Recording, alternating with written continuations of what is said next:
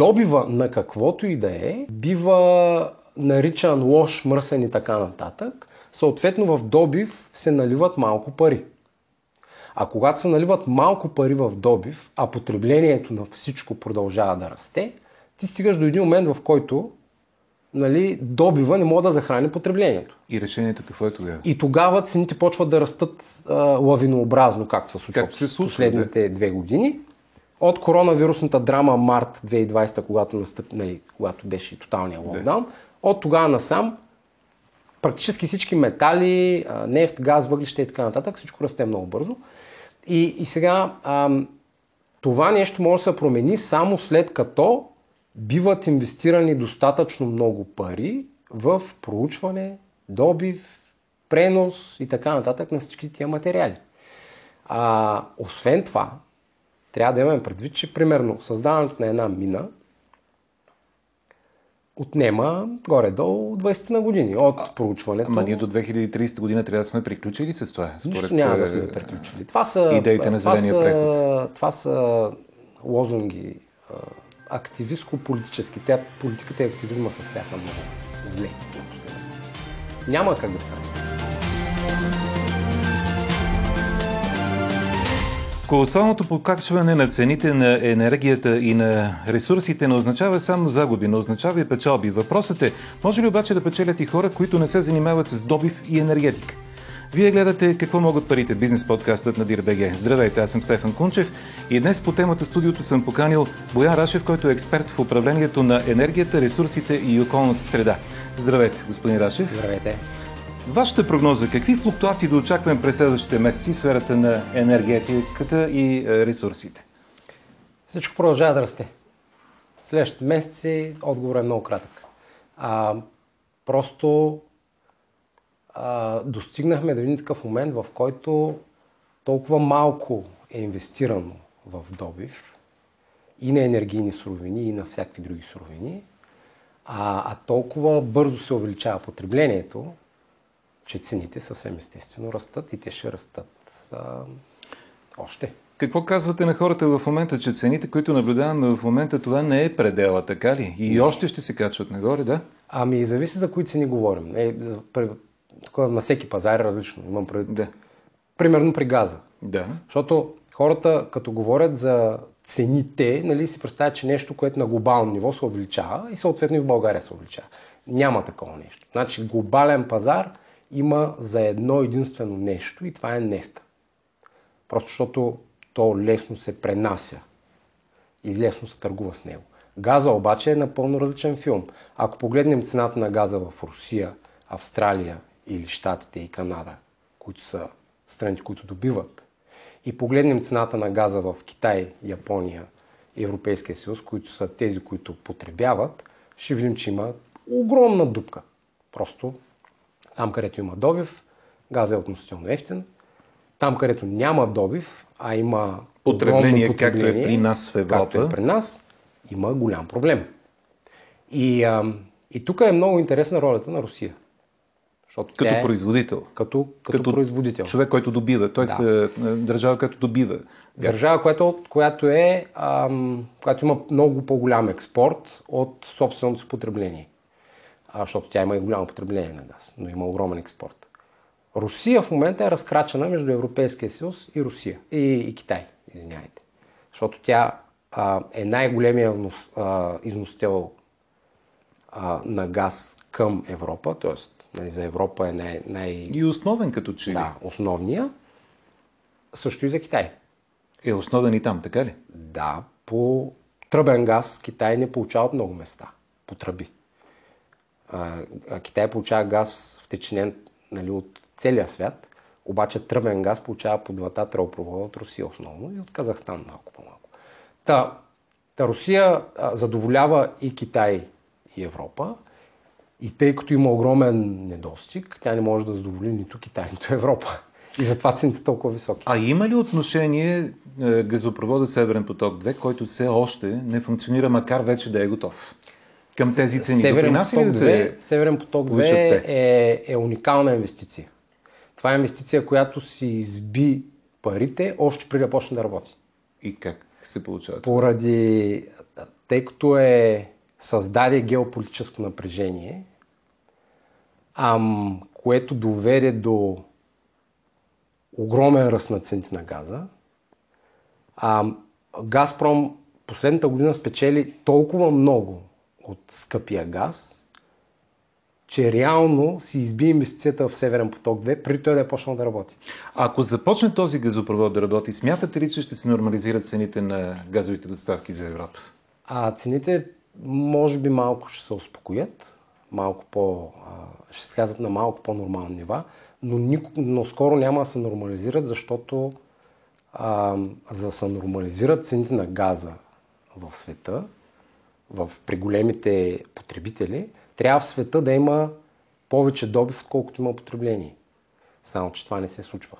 Просто защото няма достатъчно инвестиции в добив и съответно пренос. Така че ам, цените на газа при потребителите ще останат високи. Ам, а, и там, където има голям добив, както са примерно Штатите, Штатите има хем голям добив, хем голямо потребление. Да. Там се поддържа относително нормална цена. Нали, там е около, в момента е около 4 долара на милиони британски термални единици. Те, те мерят по този начин. А цената в Европа в момента, в сравнение с тази в Штатите, е около, да знам, 10 на 12 пъти по-висока. Смисъл, няма място сравнение. Добре, имате ли представа каква част от е, руския газ идва за Европа като процентно съотношение, каква отива в Китай? Основно идва в Европа. Така ли? А, просто защото има много голям капацитет за износ към Европа. Към Китай все още не са построили достатъчно много тръбопроводи, но това се случва. И, и разбирате ли, Русия е в прекрасно положение. Тя всъщност ам, печели пари на двата пазара, защото има големи потребители, които а, за които най-ефтиния и най-близкия източник е Русия. Добре, а това може ли да се промени по някакъв начин, ако не дай Боже се случи конфликта Русия-Украина? Ами, конфликта Русия-Украина не знам какво може да стане, ако се случи конфликт. Това е, нали, тук почнат ли войни, всичко може да стане. Но, но, но трябва да сме наясно, че просто докато инвестициите в добив на газ по света са относително ниски, големите потребители на газ, като Китай, Япония и Европейския съюз, ще имат гигантски проблем. А, те могат да го решат този проблем само ако почнат и те да инвестират в добив на газ. Как, как се случва това в Европейския съюз, не знам.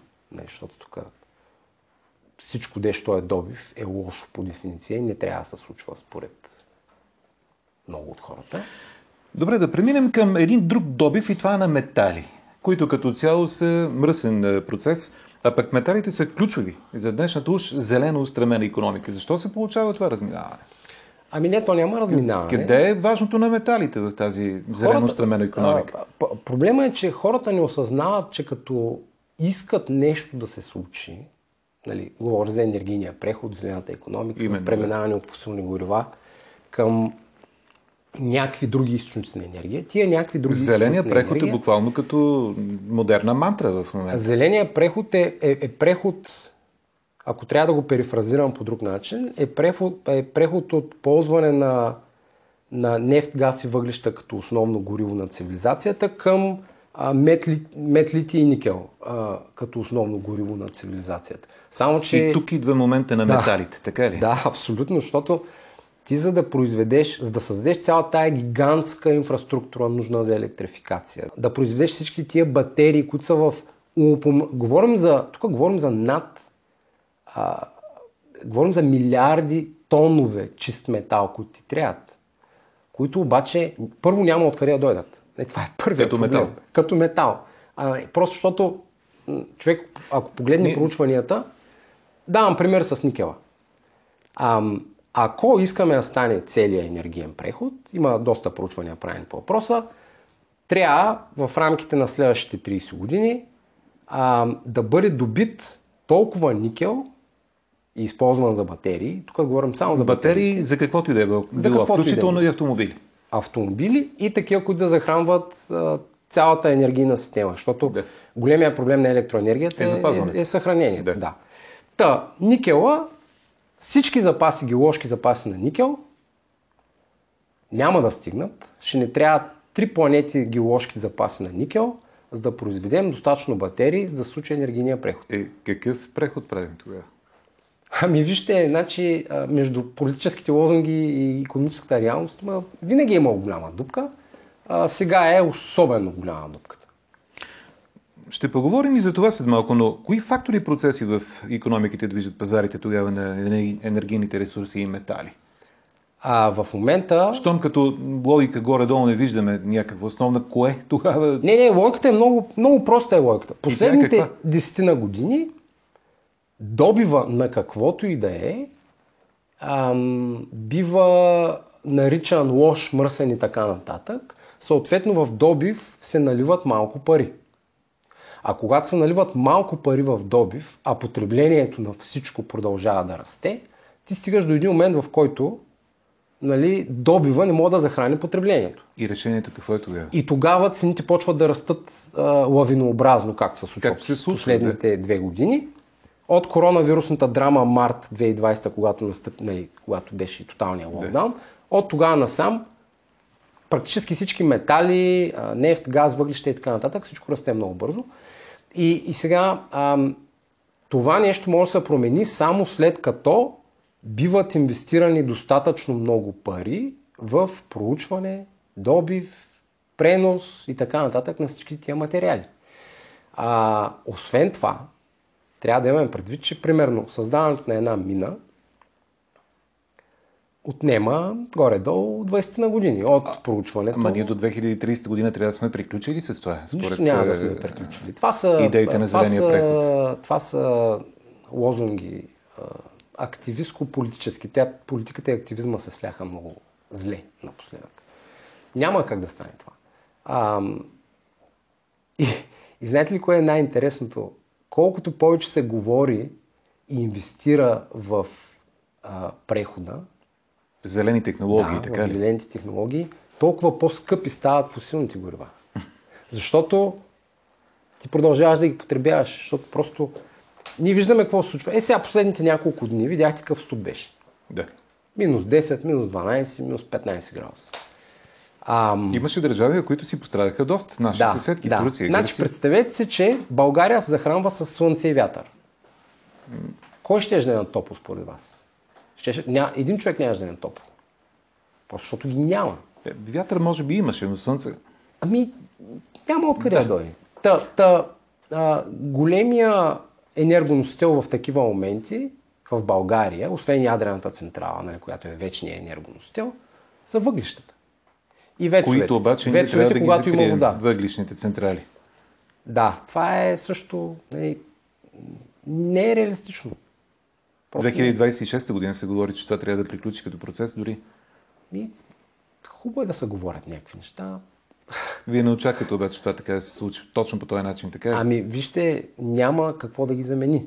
Ако не искаме да загубим напълно енергийната си независимост, както направи Западна Европа, защото Европа, Западна Европа е енергийно зависима горе-долу толкова, колкото Япония, нали, която няма абсолютно никакви собствени източници. Ама ако ви разбирам правилно, вие очертавате в момента една апокалиптична енергийна картина за цяла Европа, почти. Да.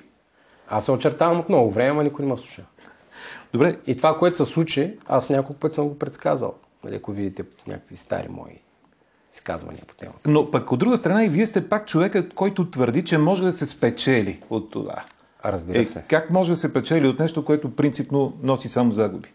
А носи загуби за крайния потребител и за производителите на нещо. Така. Но за тия, които добиват, носи само печалби.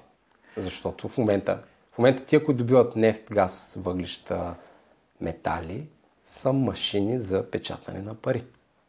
А за обикновеният човек има ли възможност той да се включи, да мине от страната на хората, които печелят от целият този процес? Разбира се. А, за това има огромен ръст на инвестициите на борсите в компании и в суровини и, такива, и други такива неща от страна на те наречените ритейл инвеститори, нали, обикновени хора. А, другия вариант е, разбира се, да човек да си даде парите на компания, която това прави. Аз така направих. Аз 2020 година, март месец, Ам, като видях големия срив, знаеки, че това не мога да продължава. Нали. Няма как нефта да е с отрицателна цена. И това е смешно. Ам, и като видях големия срив, отидах в, при колегите от а, Експат и им казах, хора, аз искам да ви стана клиент. Давам ви тия пари, ви да ги Като частно лице, така Като ли? частно лице, да. Дадах им да управляват част от парите ми и другата част им казах, аз искам да си създам мое портфолио, което аз да управлявам. Просто да, нали, казвам ви какво купувате и какво продавате.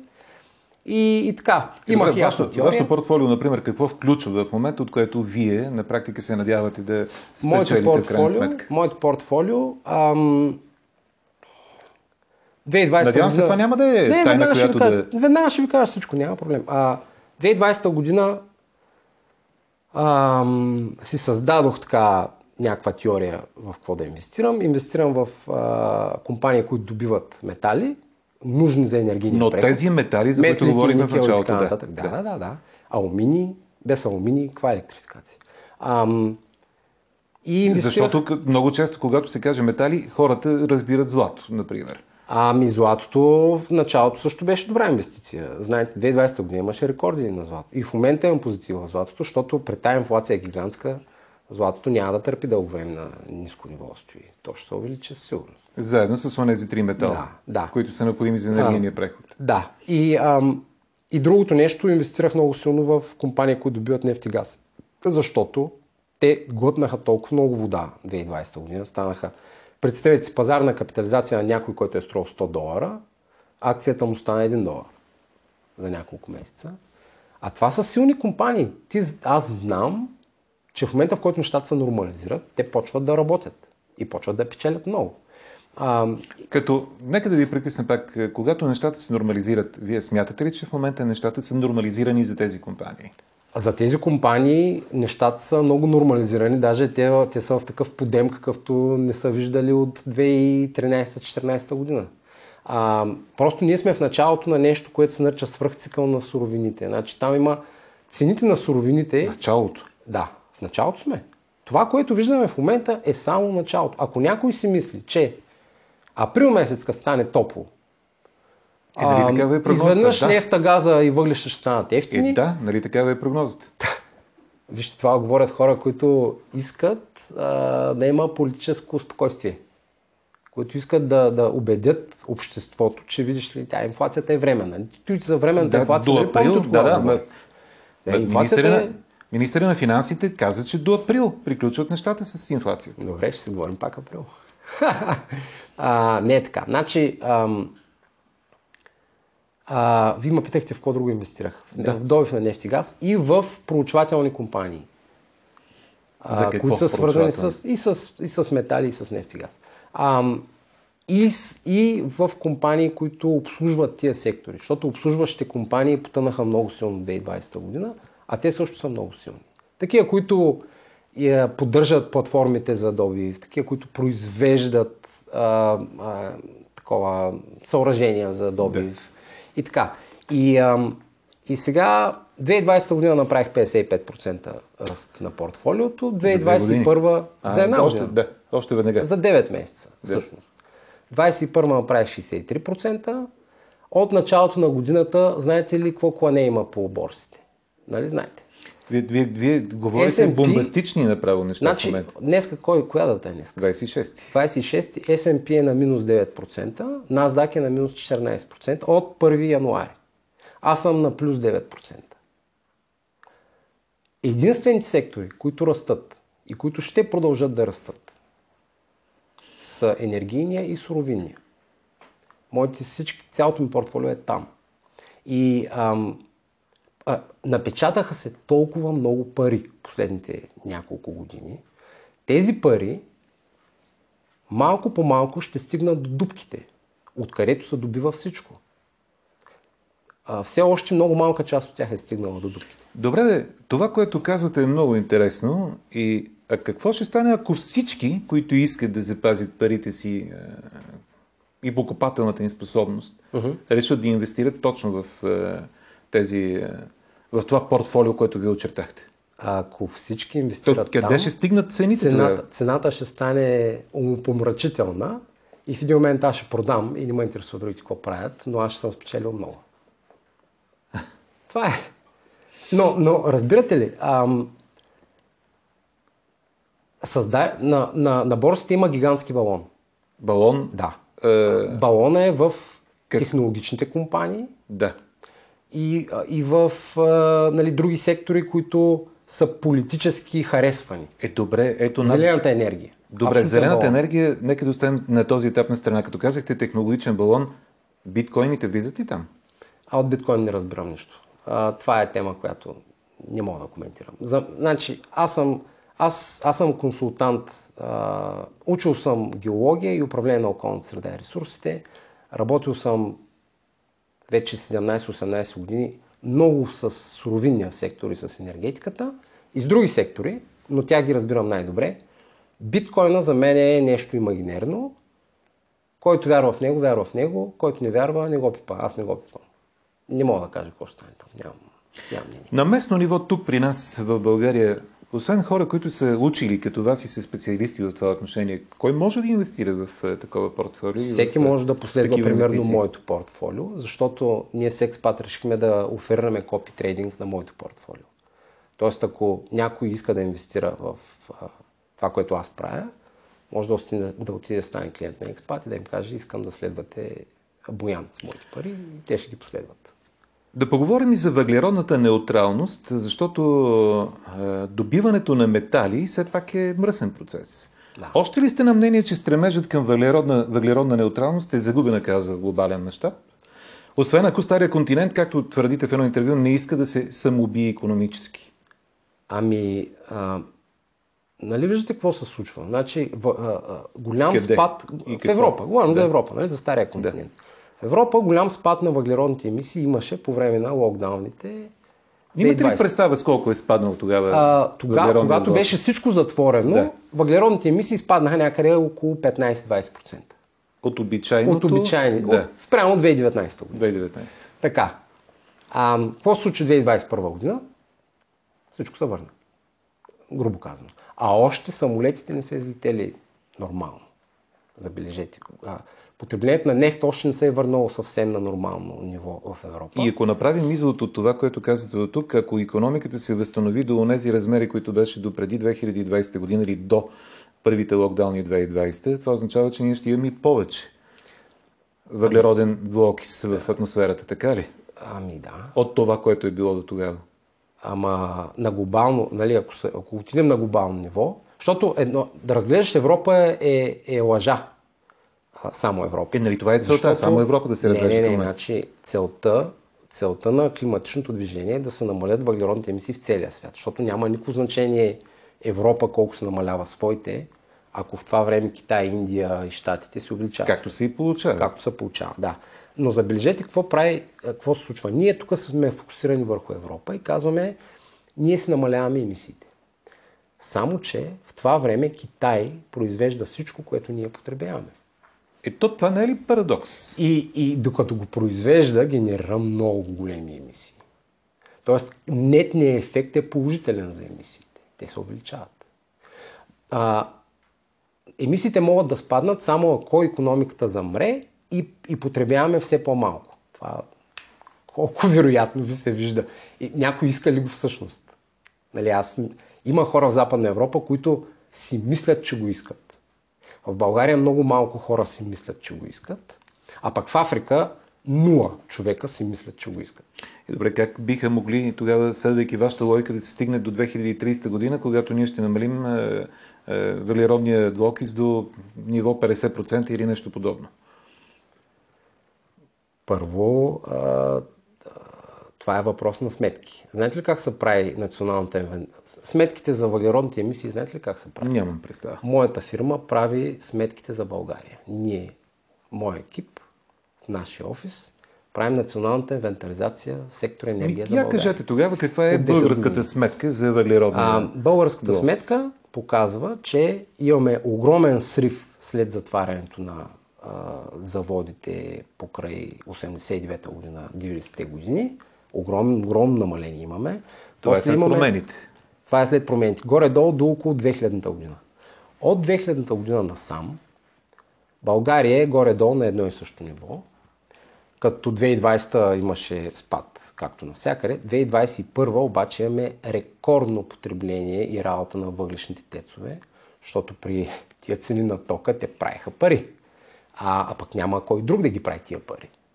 Защото нали, хубаво е да са Хубаво е да си говорим нали, как ще а, сме на вятър и слънце, обаче вятър и слънцето не подлежат на включване и изключване активно. И когато вятъра спре да духа, просто няма. И когато газа е супер скъп, а вятъра не духа, познайте в Европа ам, Тъмно и студено. на какво се топлят и си светят. На въглишни централи. Те затова и въглищата се дигнаха много като цена на глобално ниво. А в България обаче имаме собствени въглища и, и затова можем да си позволим да имаме ток. А, но да се върнем на темата за емисиите. Значи, а, емисиите в България 21 година ще са вероятно най-високите от доста години. Тоест ние вървим нагоре. А, защото искаме економически ръст. И, и забележете, това се случва въпреки, че като брой намаляваме. Нали? Като население. Да, население, за съжаление, намаляваме. А, а, но това не е желателно. Нали, ние искаме всъщност да се увеличаваме, защото целта на България, надявам се, е да оцелее като нация. Аз поне така си мисля. Така се надяваме всички. Да, да. Та, м- много е трудно. Можем да а, имаме голямо намаление на емисиите, само ако първо, ядрената енергия се върне с граметрясък много бързо. Която обаче към момента не се признава Пък, за чиста. Да, но е въпрос на време. Въпрос е, борбата е между Франция и Германия. Всъщност Франция, заедно с Източна Европа, води война по тая тема срещу силите на оста, нали, които са Германия а, и Австрия. А, аз не случайно говоря с такива исторически да. термини това се случва. Случва се Първа световна война, нали, само че на тема ядрена енергия и на тема газ. На тема газ е пък много смешно. Германците не искат газа да, е, е да се признае за устойчива инвестиция, но в същото време няма по-зависима страна от газ. От Германия. Нали. Тоест има м- дисонанс е, е много такъв. Ясно видим там. А, та, Реално газа замества въглищата в Западна Европа и биомасата също, ама с горене на биомаса далеч няма да стигнем, защото все пак искаме гори да останат на тая планета. А, та газа замества въглищата и не случайно сега има криза с цената на тока, защото тя зависи от газа в Западна Европа. А, при нас кризата е внесена. Ние ако, ако не сме на... Ние сме износител на електроенергия. Ние сме, сметка, точно защото сме износител, и участваме на този пазар, да. а, реално цените на тока при нас се дърпат от цените на тока на европейския пазар, където основният двигател е скъпия газ. А, а ние от газ ток много не правим в България. И един кратък отговор на един конкретен въпрос. Идва края на мораториума, който беше прият от Народното събрание до март месец. Каква е вашата прогноза за цените на ток парно и газ. Още в ранната есен обяснявах, че а, което и правителство дойде на власт, на 1 януари е много вероятно да падне, защото ще трябва да дигне цените на тока, газа и парното, нали, по закон. А, само, че властта дойде, изтри закона, нали, съвсем ново. Първото решение на, на тая власт беше незаконно, де-факто. Е, окей, не, може би не е незаконно, но е а, против цялата идея на закона за енергетиката. Тоест каза Кевър няма, няма не съществува. Не, ние тук казваме няма да има промяна. Само, че това по никакъв начин не решава проблема. Цените на, на тока и на газа и така нататък са много високи. И, и, и, и всяко прави политическата власт в България? Тя защитава крайния потребител, домакинствата, от високите цени, защото знае, че ако домакинствата научат истината, властта ще бъде изметена на следващия ден. Обаче това не мога да продължава много дълго. Нали? Ще научат ли домакинствата истината в края на март? Ами, ще трябва да научат поне частично истината, защото междувременно индустрията ще е умряла. Индустрията, голяма част от енерго, енергоемката индустрия е в много тежко положение. А, и вече не говорим само за металургия, тежка химия и т.н. Вече говорим за, да я знам, пекарни, сладкарници, ресторанти, Дребен хотели. бизнес. Те не могат да си платят сметките. Те не могат да си платят сметките. Благодаря ви за този разговор, господин Рашев. Какво могат парите? Ще говорим отново следващия четвъртък.